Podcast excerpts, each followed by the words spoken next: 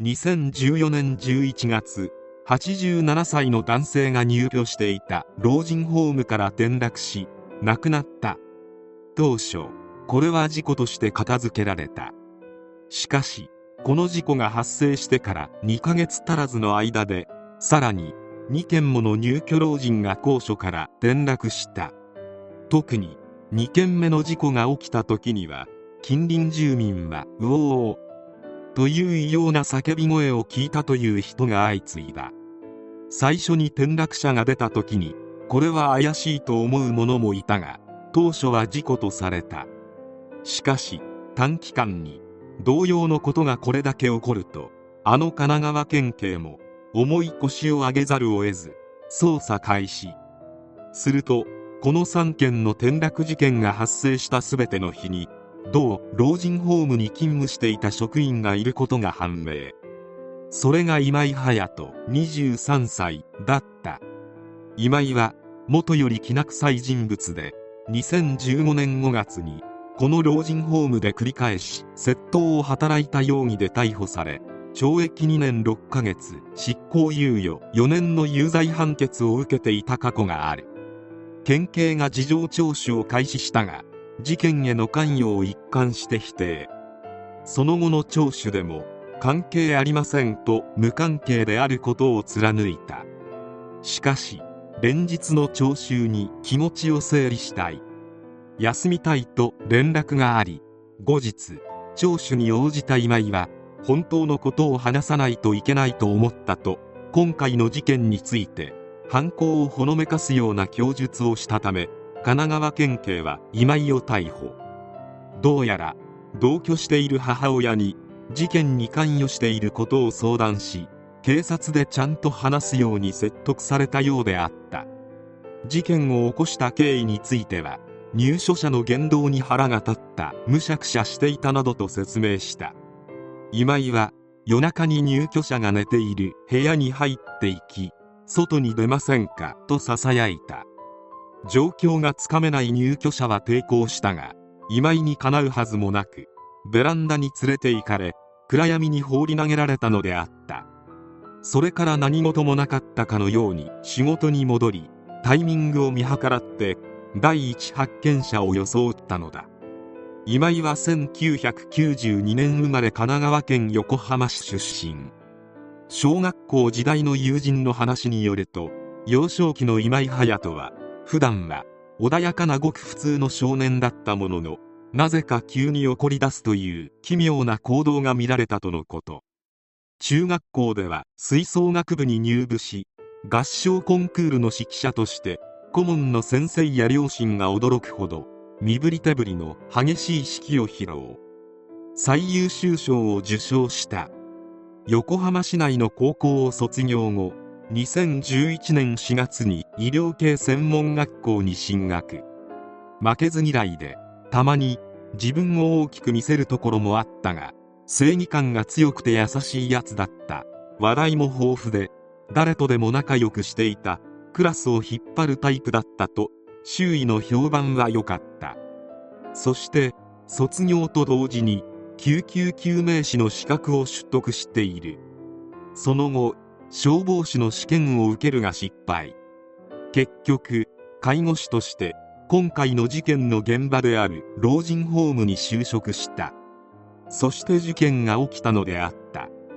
裁判にて当初は犯行を認めるかのような供述をしていたが具体的な物証や目撃情報がないことより3件の事件が起きた時に施設にいたことは認めたが何もやっていないと無罪を主張したのだ。検察は入居者は自分で飛び降りる力はなく全事件の時間帯に勤務していた職員は今井だけ。今井以外の犯行の可能性は極めて低いと指摘。弁護側は警察からの圧迫で嘘の自白をした。転落は事件ではなく事故などの可能性があるとして検察と真っ向から対立。またこれまでに実施された精神鑑定の結果から発達障害があるなどとして今井の刑事責任能力を争う姿勢も示した。しかしここで今井の母親が検察側の証人として出廷。逮捕前に今井から電話で自分がやったと話したと証言した。今井はその後も様々な言い訳をし無罪を主張した。被害者3人の遺族がそれぞれ意見陳述し被告は不自然な供述ばかりで真実を明らかにせず謝罪もないとしていずれも極刑を望むなどと訴えた判決では被害者はいずれも高齢でベランダの柵を自力で乗り越えることは難しかったこと全ての発生日に夜勤だったのは今井だけだったこと自分の母親にも犯行を認めていたことなどが考慮され物的証拠はないが今井の犯行の可能性は極めて高いとし極刑が下された。裁判長は被害者を物でも投げるかのように転落させた人間性のかけらも伺えない冷酷な犯行だと厳しく指摘。また約2ヶ月で3回も同様の犯行を繰り返し入所者を守るべき立場を顧みず施設や家族の信頼を踏みにじった。裁判での今井の説明は全体として完全に破綻している。真実を知りたい遺族の前で犯行を否認し反省の態度は微塵も伺えず公正の出発点にも立っていない。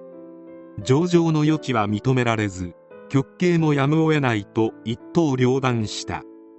弁護側は即日控訴している。今回の事件は今井が起こしたものでほぼ間違いはないと思われるが施設そして神奈川県警にも大いに問題がある。まず施設。この事件とは全く別に入所していた86歳の女性に介護スタッフが頭を叩いたり暴言を吐いたりといった様子を隠しカメラで捉えた映像が流出した。怪しいと思った家族の長男が室内に隠しカメラを設置しこのような実態が明らかとなっていた。この職員らは書類送検され施設は介護報酬の請求を3ヶ月間停止する行政処分を出されている。同様のことはかなり頻繁に確認されており元から問題のある施設のようであった。そして神奈川県警施設で短期間で転落して命を落とすという素人目にも事件性があると考えられる件であるのに司法解剖することもなく管轄の幸い書は認識していたものの3件目が発生するまで神奈川県警本部に状況を報告していなかった。そのため遺体は全て火葬されており証拠を集めることが困難になっていた。もし司法解剖ができていれば今井を犯人たらしめる。決定的な証拠が見つかったかもしれない。介護の仕事は大変でストレスも多大であるがそれを理由にこんなことをすることが許されるわけではない。施設といい介護士といい根本的な待遇が改善されない限り同様の事件はまた起きそうである。